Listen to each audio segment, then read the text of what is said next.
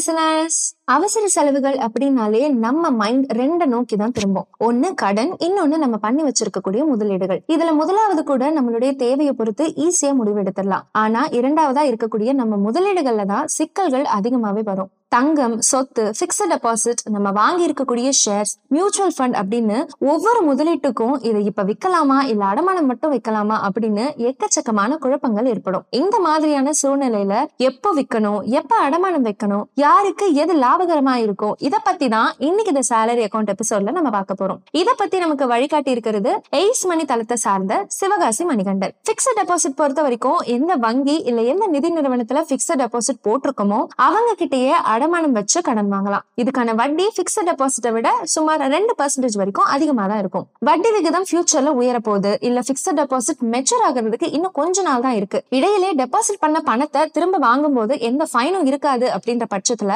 அடமான கடன் வாங்குறதுக்கு பதிலா பிக்சட் டெபாசிட்டை முடிச்சுட்டு பணத்தை வாங்கிக்கிறது லாபகரமான விஷயமா இருக்கும். நம்ம கட்ட வேண்டிய வட்டியும் மிச்சமாகும். தங்கம் பொறுத்த வரைக்கும் காலங்காலமா அவசர செலவு அப்படின்னாலே நம்ம எல்லாருமே தங்க நகைகளை அடமானம் வச்சு கடன் வாங்கி வரும் வங்கி வங்கிகள் நிதி நிறுவனங்கள் இரண்டிலுமே அரை மணி நேரத்துக்குள்ள இந்த தங்க நகை கடனை வாங்கிட முடியுது. அடமானமா தங்க நகை கொடுக்கப்படுறதுனால இதற்கான வட்டி ஒன்பதுல இருந்து பன்னெண்டு பர்சன்டேஜ் வரைக்கும் குறைவா தான் இருக்கு. இந்த வட்டி தனிநபர் கடனை விட ரொம்பவே கம்மியா இருக்கு. தங்கத்தோட விலை இப்ப ரொம்பவே அதிகமா இருக்கு. ஃபியூச்சர்ல கம்மியாகிறதுக்கான சான்ஸ் இருக்கு அப்படின்ற பட்சத்துல அடமானம் வைப்பதற்கு பதிலா வித்துடலாம். அதிக தொகை தேவைப்படுது அதற்கான அதிக வட்டி கட்டுறது சிரமம் அப்படின்னாலும் நகையை வித்துடலாம். அதிக தொகை தேவைப்படுது அதே நேரத்துல வட்டி மற்றும் அசலை திருப்பி கட்ட முடியும் அப்படின்ற பட்சத்துல ஒரு பகுதி நகைய வித்துட்டு இன்னொரு பகுதி நகைய அடமானம் வச்சு பணத்தை வாங்கிக்கிறது நல்லதா இருக்கும். நகையை வித்து செலவு செய்யும் போது அப்புறம் புது நகை வாங்கும் போது செய்கூலி சேதாரம்னு பன்னெண்டுல இருந்து பதினஞ்சு பர்சன்டேஜ் ஜிஎஸ்டி வரி மூணு பர்சன்டேஜ் இருக்கு அப்படின்றத ஞாபகத்துல வச்சுக்கிறது அவசியம். ஆயுள் காப்பீடு பாலிசி பொறுத்த வரைக்கும் ஆயுள் காப்பீடு அப்புறம் சேமிப்பு அளிக்கக்கூடிய பாரம்பரிய பாலிசிகளான என்டோமெண்ட் பாலிசிகளை அடமானம் வச்சு கடன் வாங்கிக்க முடியும். இந்த கடனை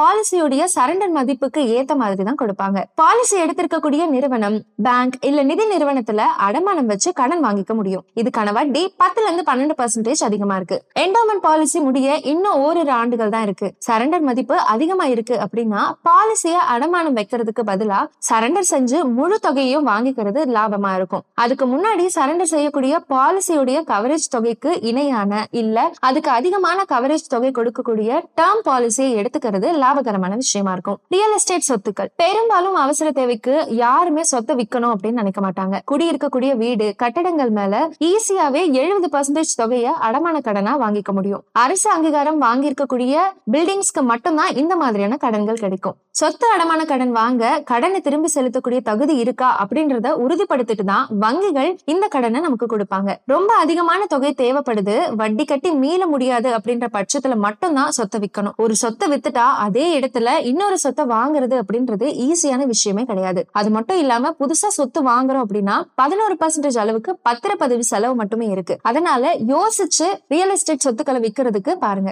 கடன் மியூச்சுவல் ஃபண்டுகள் ஒருத்தர் முதலீடு செய்திருக்கக்கூடிய கடன் மியூச்சுவல் ஃபண்ட் திட்டங்கள்ல யூனிட்டுகளை அடமானம் வச்சு கடன் வாங்க முடியும். அதோடைய மதிப்புல சுமார் எண்பத்தஞ்சு பர்சன்டேஜ் வரைக்கும் கடனா கிடைக்கும். கடன் ஃபண்டுகள்ல அதிக ரிஸ்க் இல்ல அப்படின்றதால அதிக தொகை கடனை வழங்கப்படுது. கடன் ஃபண்டுகள் மூலியமா கிடைக்கக்கூடிய வருமானத்தை விட கடனுக்கான வட்டி ரொம்ப அதிகமா இருக்கிற பட்சத்துல கடன் யூனிட்டுகளை அதாவது கடன் ஃபண்டுகளுடைய யூனிட்டுகளை வித்துட்டு லாபத்தை பாக்குறது நல்லது. உதாரணத்துக்கு கடன் ஃபண்டுகள் மூலமா ஆண்டுக்கு ஏழு பர்சன்டேஜ் தான் வருமானம் கிடைக்குது அப்படின்னா அடமான கடனுக்கான வட்டி பத்துல இருந்து பன்னெண்டு பர்சன்டேஜா இருக்கு அப்படின்ற பட்சத்துல கடன் ஃபண்டுகளுடைய யூனிட்டுகளை வித்துட்டு பணத்தை வாங்கிக்கிறது லாபகரமான விஷயமா இருக்கும். பங்கு சந்தை மியூச்சுவல் ஃபண்டுகள் பங்கு சந்தை சார்ந்த மியூச்சுவல் ஃபண்டுகளை அடமானம் வச்சு கடன் வாங்கிக்க முடியும். இந்த முதலீட்டுடைய மதிப்பு ஏற்ற இறக்கத்திற்கு உட்பட்டது அப்படின்றதால அதோடைய மதிப்புல சுமார் பிப்டி பர்சன்டேஜ் அளவுக்கு தான் நமக்கு கடன் கிடைக்கும். நிறுவன பங்குகள் அப்புறம் கடன் பத்திரங்கள் கலந்து முதலீடு செய்யும் போது ஹைபிரிட் ஃபண்டுக்கும் இதே அளவு கடன் தான் கிடைக்கும். முதலீட்டை இப்பதான் ஆரம்பிச்சிருக்கீங்க அப்படின்ற பட்சத்துல அடமானம் வைக்கிறதுக்கு பாருங்க. நீண்ட காலத்துக்கு அப்புறம் இந்த முதலீடுகள் வட்டியை விட அதிக வருமானம் தர்றதுக்கான வாய்ப்பு இருக்கு. அது மட்டும் இல்லாம